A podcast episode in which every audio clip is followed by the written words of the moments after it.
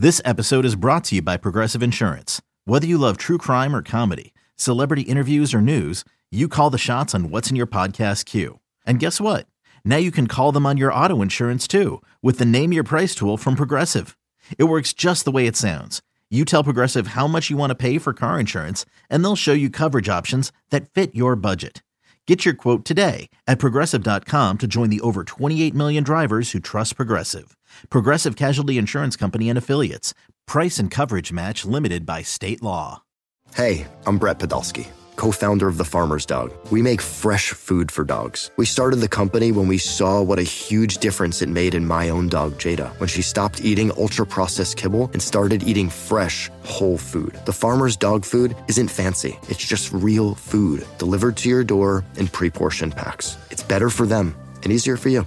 Get 50% off your first box at thefarmersdog.com slash podcast. That's thefarmersdog.com slash podcast. Hello again, Pats Nation, and welcome to the latest and always greatest edition of Six Rings in Football Things, a presentation of WEEI, Audacy, and 2400 Sports. Oh, if only there were something to talk about. Oh, if only there were an interesting game to preview. Oh, my, my, my. We have got an action packed podcast for you today. We're going to go behind enemy lines and speak with the midday host at WFAN, our sister station and the Audacy Network, a legacy radio station, Brandon Tierney of Tiki and Tierney. He's going to give us the Jets perspective and let us know how the team is feeling and how the city is feeling about a team that's off to a white hot five and two start.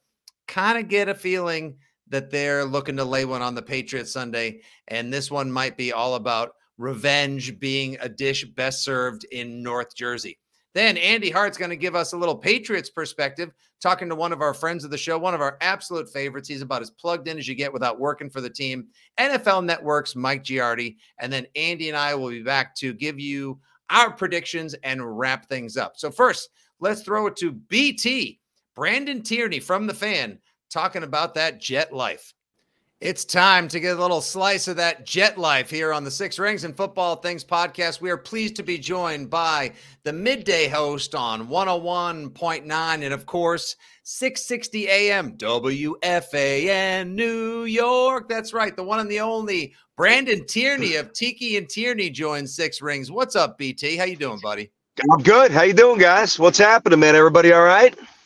Yeah, Ready oh, for a big uh, revival. Um, what is it? Twelve straight that the Patriots have uh, beaten the Jets. Yes, uh, yeah, yeah. Here we go. Twelve straight. You hung almost sixty on us last year. Yeah, I understand. Butt fumbles and ghosts and. Uh, you guys getting ready for the funeral that's coming your way? A little memorial on Sunday night. there we go. That's what I wanted. That's why I wanted you on this show because I knew you would not be afraid to bring that signature jet heat, that hate, yep. And BT, I just want to ask you straight up like you've been talking to the fans every day for years. And I know there's a little bit of a fever pitch in there. It feels like there's a bit of a sea change now. There's confidence brewing in Gang mm-hmm. Green Nation, even without the quarterback who was taken 13 spots before Mac Jones, playing what I imagine would be his best football. Is there a growing confidence that this is the Jets' time to take over and that the Pats' time has passed? Yes. I mean, it really is. And you know, we, we've had some flirtations with that in the past, often misguided, quite frankly, and fruitless. But, you know, the difference here is that I think to a man, um, Jet fans really trust that they've got a GM. And when you have a GM, you start drafting the proper pieces. You look out, oh, there's Sauce. Oh, there's Garrett Wilson. Oh, there's Breece Hall, who got hurt, obviously. But um, I, I think a lot of the the previous um, hopes were really not rooted in anything tangible. It was like, we're just sick of this team beating the crap out of us. We hate them. They don't even look at us as a rivalry because we're not even worthy. Uh, and we're tired of it. And we hope that this one lucky Sunday, our fortunes will change by the grace of God. It's different. It, it, it is now. I don't know that the end result will be different. I, I surmise that it might, but, you know, the Jets are rolling out of the tunnel for the first time, in my opinion, just with a better team in a while. I mean, the Jets, the, the Patriots aren't scoring. Now, the, the, the fact in, in terms of anything um, healthy, like a healthy score or a healthy amount of points. By the way, if I'm distracted, if I'm looking, it's just because I'm sitting on on 10th Avenue. Uh, so I apologize if my head's jerking all around. Um, I think the Jets defense really has a chance to stop anybody this year. Their front four, which really is seven because they rotate, is sick. Their secondary is really good. Their linebackers are moving. Now, the challenge is going to be for the Jets can they score some points? And that obviously gets back to Zach Wilson, and, and you touched on him before. But this this conviction, this hope, this this belief, this this energize, this galvanization within the Jet fan base, I believe for the first time is born out of something that is actually tangible. We know the Jets are coming. Um, it's the first step of many. I'm not saying they're ready to beat the Bills. I do think they're ready to handle you guys. I do believe that. So I look at the numbers for Zach Wilson, and they're obviously not impressive, really, in any no. category. But he's winning football games, which the old Parcellian, you want a quarterback that finds a way to win. And mm-hmm. one of the things that jumped out reading their press release, I think it's eight of 11 fourth quarter drives with him under center. They've scored. They found a way to score. Is that is he leading maybe better than he is playing right now? Is there something to that? Yeah, I think that that's a fair observation. You know, first of all, he missed some time and he missed the whole summer. Now, he got hurt the first series of the first preseason game. So he had two weeks of practice. Uh, obviously, he had OTAs and stuff, but there was a lot of new pieces here. Garrett Wilson, as I mentioned, uh, two new tight ends in Conklin and Uzomah, who came in from Cincinnati, a couple of new pieces up front. So Zach was on ice for seven weeks. All right. Um, and and I think number one, he had to learn to trust his body, which I think he's certainly past that point now because he's starting to run around and do some things with his wheels. Listen, you're not wrong when you when you look at the stats in totality. They're they're not impressive. One touchdown, couple of picks. Now he has run a few in. He's made some plays with his wheels, and eventually he's going to have to throw the ball. You don't draft the guy second overall to throw for 136 yards and and attempt 12 passes. I get that, but I also think that there's there's context within each of these wins that maybe the national media, not that I expect them to jump on this narrative, the Nets, have, the, the Jets have been a doormat, so I, I get it. You got to prove it. You got to earn it. You don't get stripes by just winning five games against teams with with backups. Understood. But when he came back, since then, the Jets, and I know the Packers aren't that good. I get it, but they won at Lambeau, a place where the home team had won 12 straight games. They won at Heinz Field, which has been a personal house of horrors. Jets won at 10 there, including multiple playoff losses and there's been some comebacks and some solid play. Listen, I need some splash plays. I need some touchdowns. I need some gash plays that are commensurate with the draft status. But I also saw a couple last year that emboldens me to get on the radio today and yesterday and tell people that I really believe that it's going to come. Now, if it doesn't come soon, that's a different discussion. But he's doing something that a Jets quarterback has not done in a long time. Number one, win. And number two, protect the football. And, you know, I'm seeing the little subtleties of, all right, I mean, at that window, maybe I could I could be cavalier and try to sling it in there. But you know what? Nah, they're coaching this out of me. I'm going to tuck it. I'm going to throw it out of bounds. I'm going to run it. I might lose three yards, but I'm not giving the other team the football. So those are all checkpoints of his growth. He listen, and and, and they they measure this. They've got metrics. They've got data for this. He's got in terms of miles per, uh, what does this mean at the end of the day? Maybe nothing because Jeff George had a rifle as well. Uh, but he has got a rocket like MPH. He's with the, he's right there with Mahomes. He's got, he's got a, he's got a phenomenal arm. He can throw off platform. He's a good athlete. Now the mental stuff is slowly, slowly starting to catch up to the physical traits, and eventually you got to put it all together. Uh, and maybe this is the weekend where he's got to throw it 30 something times and win because I know Belichick is coming out, and the mission, even without Breece Hall, is to stop the run and make Zach Wilson beat him. That's the obvious game plan. Will he do it? I don't know, but he'll be in a position to have to do that, and I've got more faith that he will versus him not doing that. That was a Stones move, though, by the Jets to go out once Breece Hall went down and immediately yep. trade for a running back who's a stud on another team who had just fallen out of favor you know, Robinson coming in, like you, sh- it should almost be a seamless transition. It was a really ballsy move. Uh, and if you watched any tape of the Bears dismantling the Patriots in one of the most shocking and controversial Patriots games, let alone losses in the Belichick era, whatever it is, I would take the over on the prop of Zach Wilson rushing yards. I wouldn't be surprised if Mike LaFleur designs a number of running plays for Zach Wilson because these misdirections and RPOs have been yep. te- tearing the Patriots apart.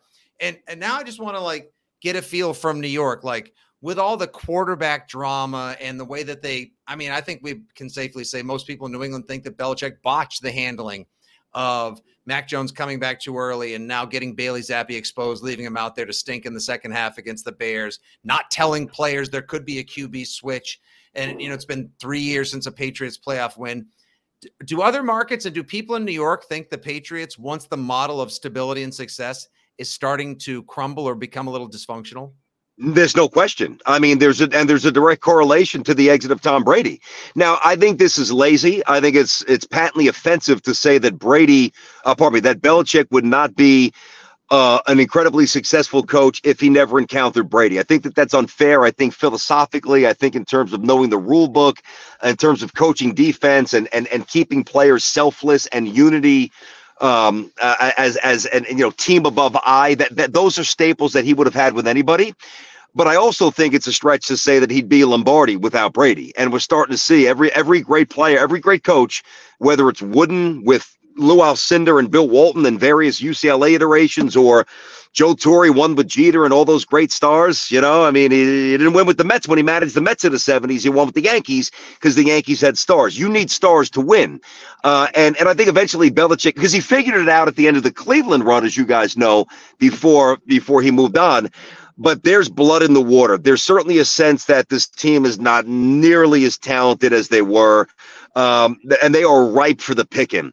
And, you know, I said to Tiki today, this morning during our show, I said, you know, it's, it's kind of rare that a team that has been so downtrodden, all right, in a rivalry, you know, in a one-sided relationship, if you will, that's clearly favored the Pats all these years, uh, 12 straight wins and a lot of ass kickings along with shutouts and just thumpings and embarrassing moments – you know, usually there's like an incremental climb by the inferior team, right? Like maybe you lose a tight game or you have a 500 season, you show these little signs of, of, of elevating slowly, and maybe eventually you surpass that team.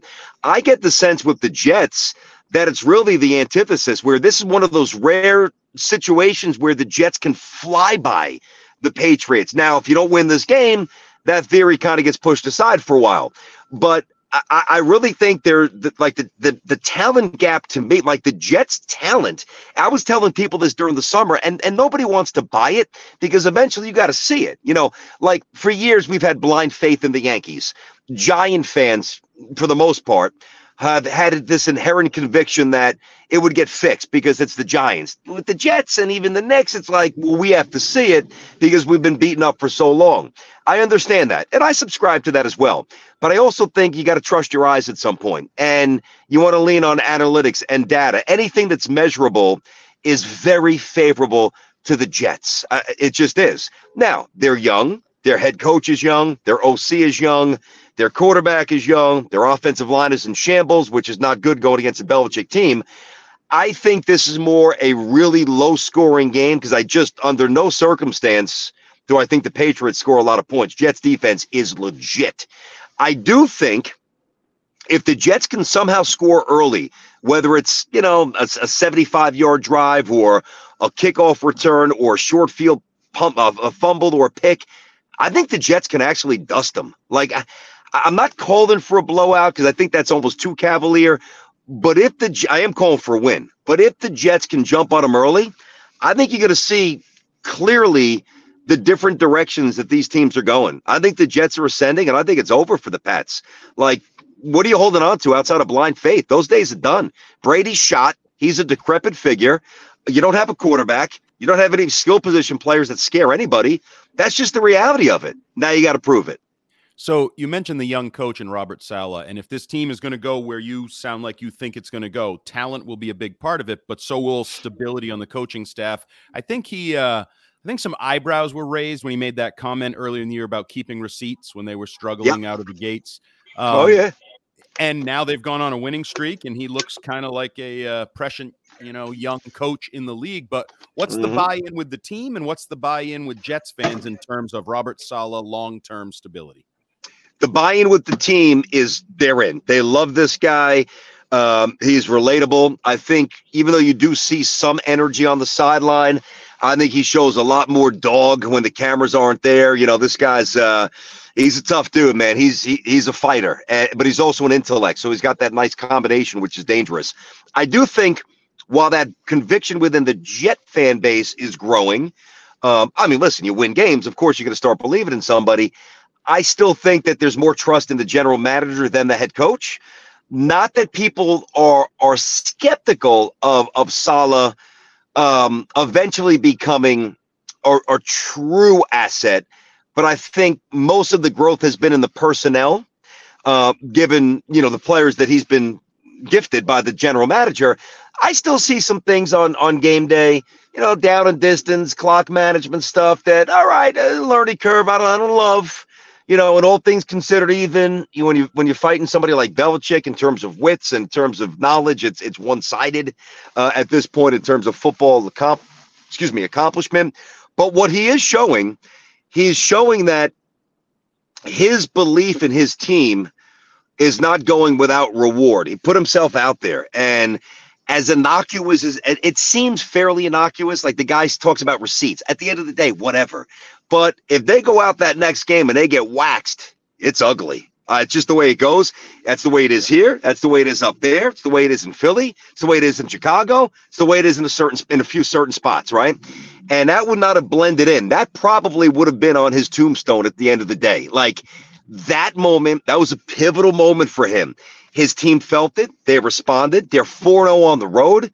And um, there's um, there's this palpable energy again, you, you can quantify all the defensive like the numbers you can you can that you can obviously directly point to. They're doing this, this, this. All right, that's the easy stuff. When you watch them play, the energy and the unity, it's it's representative of a team that that believes in their talent base and is following the lead of their coach. So he he's gaining a lot of believers week by week, including me a rising sea of Gang Green confidence building in lower Manhattan, the outer boroughs yeah. in New Jersey. It's almost right. unthinkable. I got something for you. And by the way, oh yeah, look at the helmets. Look what we're busting out this week. We got the black helmets just for you guys. That's ah, right. Oh, for the funeral. I love it. Listen, I was on the air draft night after the Patriots took friggin' Cole Strange and New England was beside itself like Never heard of him. Who is this? And you created the need for a guard. I said that weekend the Jets got an A plus plus plus plus plus for the draft. I hadn't seen a team crush the draft. So now you coach well, good general manager. The players actually execute. It stands to reason, BT, that this Jets team would be mm-hmm. turning things around. And now we have, for the first time since the days of Rex Ryan in full braggadocio, not wanting to kiss the rings, we got us yep. a rivalry. And I cannot wait to see how it plays out. I know you got to get going, my man. We appreciate the time. We appreciate the swag. We appreciate the heat. Yeah. We will catch yeah. up with you in a couple weeks. Uh, you can listen to him on WFAN, the Audacy app. Follow him on Twitter at Brandon Tierney, the host of Tiki and Tierney middays on WFAN. My guy, Brandon Tierney. Can't wait. We'll see you Sunday. Uh, we'll talk to you soon. I, I like it. Look at this guy. I like it, Nick. By the way, I got a question for you guys up there, real quick. What is your belief with Aaron Judge? And where do you think Aaron Judge is playing next year? San Francisco. Yeah, sounds like San Francisco is the the front runner. They have a lot of confidence there. I'd lo- I would love mm-hmm. to see mm-hmm. him at Fenway Park, but um, no, there's no chance he's going there. It's either Yankees, Giants, or Mets. But actually, I hey, think it's a two team race. What's yeah, that now? I, yeah, I know the Hall of Fame. The Hall of Fame's going to wake up and actually sign somebody. Ah, uh, yeah, I know. Listen, you guys can just lay in the weeds for as long as you like. I, I don't mind with a little Baltimore Orioles uprising. I, I prefer to keep you guys on the side of the road for as long as we can. Yeah, we had we had our time. You know, we had our little mini Roman Empire, and entitled town got fat, and now now we're yep. pinning our hopes to an interim coach who took over for a scandal laden coach to maybe guide the basketball team back to the championship. Uh, That's true. That's true. Celtics are good. Yeah, Celtics are good. Celtics are good. This will be fun, man. I can't wait. Let's go Jets, and uh, I'm calling for the win. And uh, I don't just want the win. I want pain. I want blood. No mercy. And I'll tell you something else real quick. It because of the way you guys punked them last year, you know, throwing a little late and taking out Zach Wilson. I thought that was borderline late with Judon. Whatever. We can debate that a different day. Whatever.